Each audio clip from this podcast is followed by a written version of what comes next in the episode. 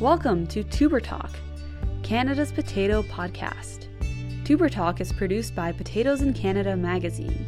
You've tuned in to hear about the people and the ideas making a difference in the Canadian potato industry. This podcast would not be possible without the support of our sponsors. Special thanks to our podcast sponsors NutraAg, who are leaders in foliar and specialty crop nutrition solutions, and their technology platform, NutraAnalytics. NutraAnalytics combines standard tissue testing with proprietary algorithms and artificial intelligence to predict yield class within 85% accuracy. More than 100 Canadian potato growers trust NutraAnalytics to optimize their nutritional programs. To learn more, check out nutrag.com and mynutraanalytics.com.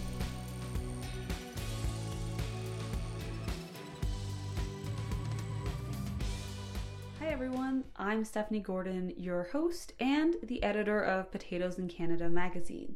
At the time of recording, Ontario is still in the throes of the COVID 19 pandemic, and I hope everyone is staying healthy during these crazy times. I wasn't originally going to do an episode on this topic so soon, but I've been seeing growers share their first deliveries of seed potatoes on Twitter, so now is as good a time as any. For this episode, we're going to keep it business as usual and talk about how to ensure good potato emergence. I spoke with Steve Johnson at the Ontario Potato Conference, and he explained how factors such as seed quality, whether a seed is cut or planted whole, the temperature of the soil, and physiological maturity of seed all impact potato emergence. Before the interview, I would just like to remind you that any resources mentioned will be available on the episode's show notes, which you can find by clicking this episode title under potatoesincanada.com slash podcasts. Let's get into it.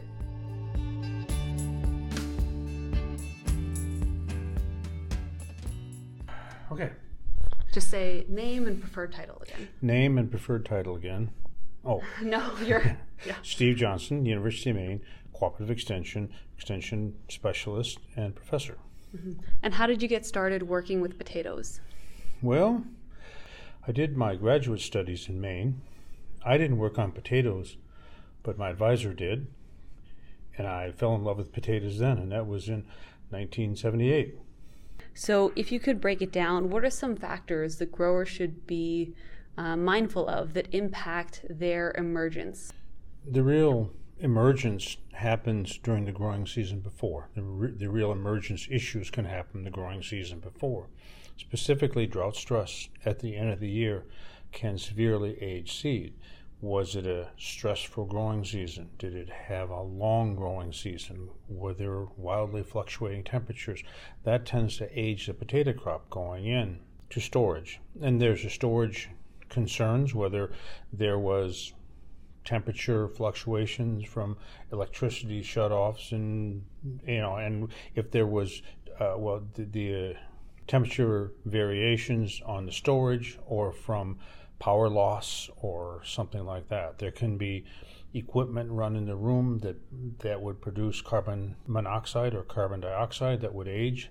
The, the the potatoes where they stored? Was the air flushed through them a lot of factors during the storage and how they're handled coming out of storage, what temperature, how quickly or slowly they're warmed up, or how quickly they're cooled down in the fall as well too. And if there's any biological issues such as soft rots or dry rots going into the fall that would affect their seed. This is all before they actually take possession of the seed. Of course, unless they're a seed grower, of course, they already have possession. And when it comes be delivered to be used, it needs to, to have a narrow size range is preferable, or it's, it's sized um, at the farm to be cut or not cut, depends on the age of the seed or the size of the seed piece, and whether it's pre cut or not pre cut, again, based on the physiological age of the seed and, and the variety. Uh, some don't do well, some don't mind at all being pre cut.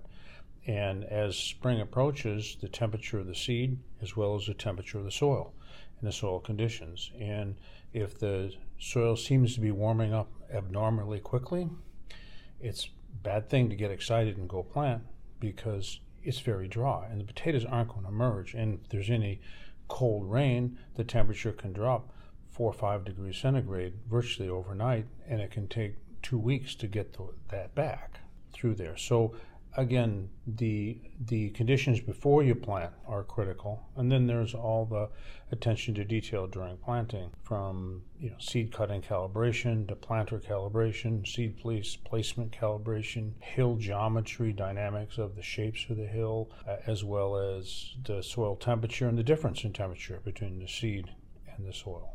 If I'm a potato grower, what am I looking for when I get that shipment of seed to know whether or not it's good, whether or not it's bad? What are some um, things I should be looking for in my potato seed? Well, I have a 5% rule. All the problems add up to 5%. Over that, you got to be concerned about getting the load. It comes in, you can see a size uniformity or lack of uniformity. You can take a look at whether potatoes have there's been rot during the season or not by what's adhering to the potatoes and such. Dry rot is the seed load disease? Does it have internal or external defects? Is it bruised? Is it poorly handled? This any experienced grower can take a quick survey and pass a pretty reasonable judgment based on m- many years of experience. But they're looking for a biologically healthy seed crop. I being delivered. Ideally, you'd like to have them pipping or just breaking, perhaps half a centimeter. You just start seeing the eyes waking up when they get delivered and have most of the eyes starting to break at the same time and not have them pre-sprouted, not have the sprouts broken off and um, during the handling. That severely ages the seed and that is an issue because upon receipt you may be planning to plant them in six to ten days. It may be 15 to 25 days because the weather isn't appropriate, and now they're sitting there aging. And if they were a little age to start with, they're a lot more age by the time you get to it. Mm-hmm. So let's talk about that. Here in Ontario, we had a very wet spring last year, so a lot of growers were holding on to seed until the ground was dry enough to plant. Um, and I'm sure that's something that's faced by growers, not just in Ontario, but other places where, like you said, there are delays because of weather to planting. If that's the case and you aren't planting when you had hoped to plant, what are your options as a grower? What should you be mindful of? Those that didn't wait and put it in when it's wet probably got nothing out of the field. It simply broke down in the field because it was cold and wet. So waiting was the right thing to do. It's difficult, but the right thing to do. Um, certainly, the longer the seed is held, the more age it's going to become, and that may or may not be an issue. Depends on you know where it is on the progression. But generally speaking, the the more stressed it is, the better conditions you want to put it in. You want to possibly wait even a little bit longer. Mm-hmm. Some seed lots are going to be a little worse shape than others, and if you've got a good seed lot, that may be the first one you plant going through there. Uh, and wait, and within a couple days, as the soil dries out with a good wind, they can get a lot of drying in a day or two, and that other seed lot may be far better at that time to put in. But the the more stressful the situation, the more dicey seed emergence can be. And you talk a bit about the physiological age of the seed. Can you expand a bit more about what you mean on that and what are the stages and when are they really making a difference? There's no authoritative number and such on that, but the seed goes from not being able to sprout to to starting to sprout and is going to exhibit strong apical dominance with one sprout coming out to less apically dominant when they are all the but eyes will sprout at the same time good, healthy, thick sprouts to an aged seed that's going to, again, have them all sprout, but they're thin and spindly to, to a potato that simply puts a tuber, grows a, uh, a, stem, puts a tuber on, doesn't even come out of the ground um, on there. And when, when that's generally severely stressed seed, and that is poor storage conditions, poor handling, poor growing season, a number of things altogether. Not that common these these days with the kind of storages that we have, but was more common in years past. Do see it though on occasion. So, if your crop is stressed, you want to make sure that your planting conditions are as optimal as they can be to give them the best chance possible. Exactly. Okay, so let's talk a bit about your seed cutter. You talked about how disinfecting it and calibrating it was important. Why is that? Well, we're going to disinfest, going to disinfest the seed cutter so there isn't bacteria or fungi, mainly bacteria, spread between potatoes and between lots. And this is a emerging concern with some of the new Pectobacterium and blackleg strains that are around there. And my rule of thumb is daily disinfest plus between seed lots in addition. So at that point, you're cleaning and disinfesting at least once a day and more often. And this is a power washing, steam cleaning if you got it, and then disinfesting with a quaternary ammonia, possibly a Clorox, but generally a quaternary ammonia solution on there. This is to, to keep pathogens from spreading and equally inoculating the entire load of seed. The and the other question was calibrating uh, your cutter. Yeah, the cutter needs to be calibrated. It's a piece of equipment. It needs to to produce a size of seed piece you're looking for, and and again, it'd be a shape would be nice, but that's generally on how big the potatoes are going in. Certainly, large potatoes need to be pulled off and hand cut. They should shouldn't be going through a machine. Some machines are better for long potatoes. Some are better for round potatoes. And the some of the older cutters that are round that are quite old uh, struggle with uh, different sort of varieties and shapes of potatoes that they weren't designed for. The newer ones have a wide range that they can cover and do. And so uh, the grower should be familiar with their own equipment, but they need to pay attention to it, disinfest that, and um, calibrate it on a regular basis, possibly between seed lots, because you may have a different distribution from grower A than from grower B. Mm-hmm. Are there any resources that you would recommend to growers when it comes to looking at their seed and making sure it's ready to plant? I have a seed cutting fact sheet online the University of Maine Cooperative Extension. If you Google Google Maine potato seed cutting Steve Johnson, you'll find it. It's extension bulletin number something something something something. I'll, I'll add it in the show notes, don't worry. And you do a lot of your work in Maine, uh, but you're here at the Ontario Potato Conference. Have you, in your time of you know traveling and doing talks, is there a difference between potato growers, Canadian potato growers, and American potato growers? It's an interesting question. I get that a lot um, from different areas. To me, potato growers are the same virtually around the world. They are the salt of the earth. They'd cut their hand off and give it to you if you needed it. It's they're always a pleasure to work with.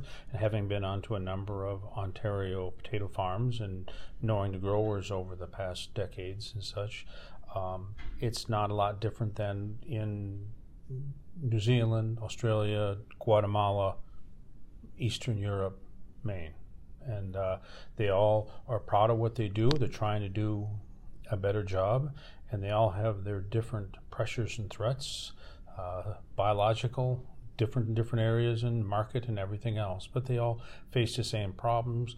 They're just a little different. So, throughout your time, I guess, working with growers, is there a commonly asked question that you get, or what are some of the questions that you get from growers? Well, if you're not so smart, how come you're not rich? Is one. Um, the the the questions are are are similar yet different. They're based on um, what their conditions are and what their stressors are, and it might be um, seed storage. It may be potato storage. It may be um, tuber moth in some parts. It, it might be rhizoctonia or rotation or just general soil compaction um, it, it, there isn't a consistent set of questions. Um, a lot of t- times, what chemical should I use, which I don't really like giving that. I like giving choices. You can use this, this, or this. They've got different attributes. There's different reasons to choose one or the other. I'll explain how different materials fit into different areas, and it's up to the grower to make a decision. Because if I simply tell them what to spray, next time he he doesn't have the information or she doesn't have the information to answer that question. So I, I'm in education. Mm-hmm. And let's talk about that because you said if you know so much, why aren't you doing this yourself? There seems to be a tension between extension research and those actually who have, I guess, skin in the game, those out in the field. How would you respond to people who say the research isn't as relevant as the, I guess, the in-field experience? Well, um, I do in-field experience. I do on-site research. I have tractors. I drive tractors. I understand uh, how to uh, adjust them and how to harrow fields and do that. So I'm a link between a, a theoretical and an applied um, worker. I really don't get that stress between those that are delivering information. Um, every time my phone rings, someone wants something. It's usually help or information, and and when you become an accepted or trusted uh, authority or a source of information, um, they're they're really I, I just don't see the tension when you when you get that that that level of of expectation of authority. They come and they evaluate that answer but it, a lot of it is based on do they know you? Do they think you have enough experience to do it? Um, i'm on the practical end i can't go design a program that's going to be unaffordable i have to go um, design a program and then tool it to be affordable so grower can remain competitive and work within the system, which may be a contract or a, a price point from a packer or a processor. And that's the, the, the, real life issues that, that I deal with. I can't go and tell them to have a 10 year rotation because it's, it's not there. Um, let's see what we can do on shortening rotation. Let's let's look what we can do for a value added crop between it and that sort of stuff.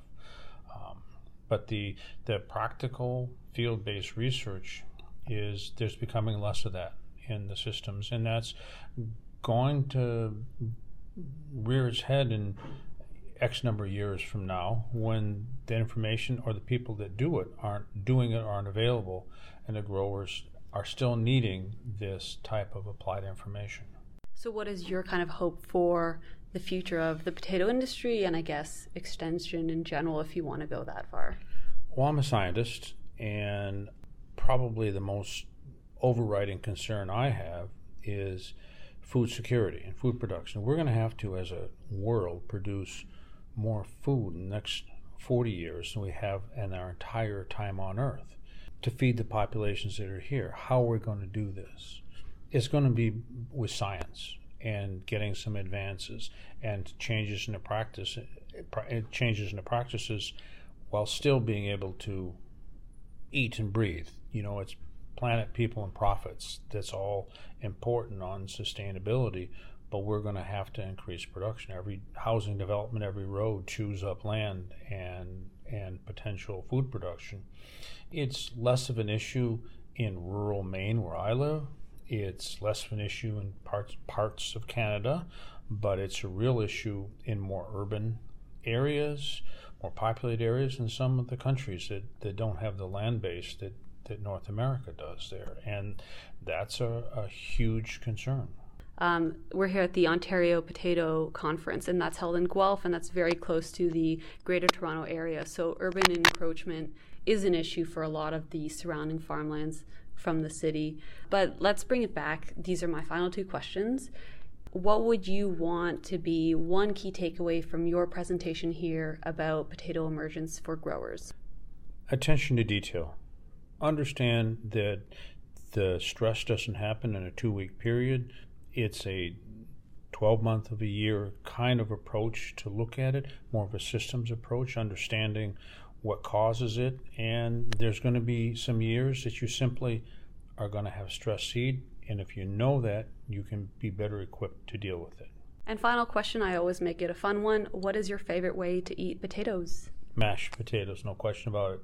I like a light, uh, low gravity potato. Put a mixer in there, whip the air into them. Do you add anything to it? Butter, gravy? well, you got to put milk and butter to make decent mashed potatoes. But no, you don't want to ruin mashed potatoes with gravy. You need to eat them. If you're not now, you need better potatoes, tasting potatoes. You have to put something on it. And this might be controversial, but do you leave the skin on in your mashed potatoes? I don't. I take the skin off. That's uh, and I and I'm gonna I'm gonna own it.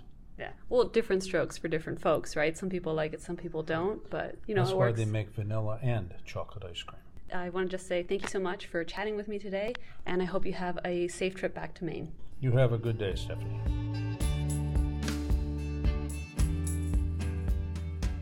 Thank you for listening. If you've been enjoying this podcast, please leave us a rating or review because it helps more people find the show.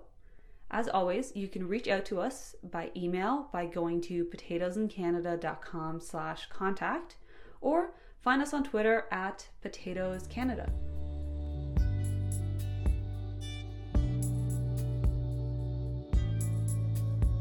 We'd also like to thank our podcast sponsors, NutraAg and NutraAnalytics, for their support of the show. To learn more, check out NutraAg.com and MyNutraAnalytics.com. Thank you for listening to Tuber Talk, Canada's potato podcast. Catch up on all of our other episodes wherever you listen to podcasts or online at potatoesincanada.com slash podcast.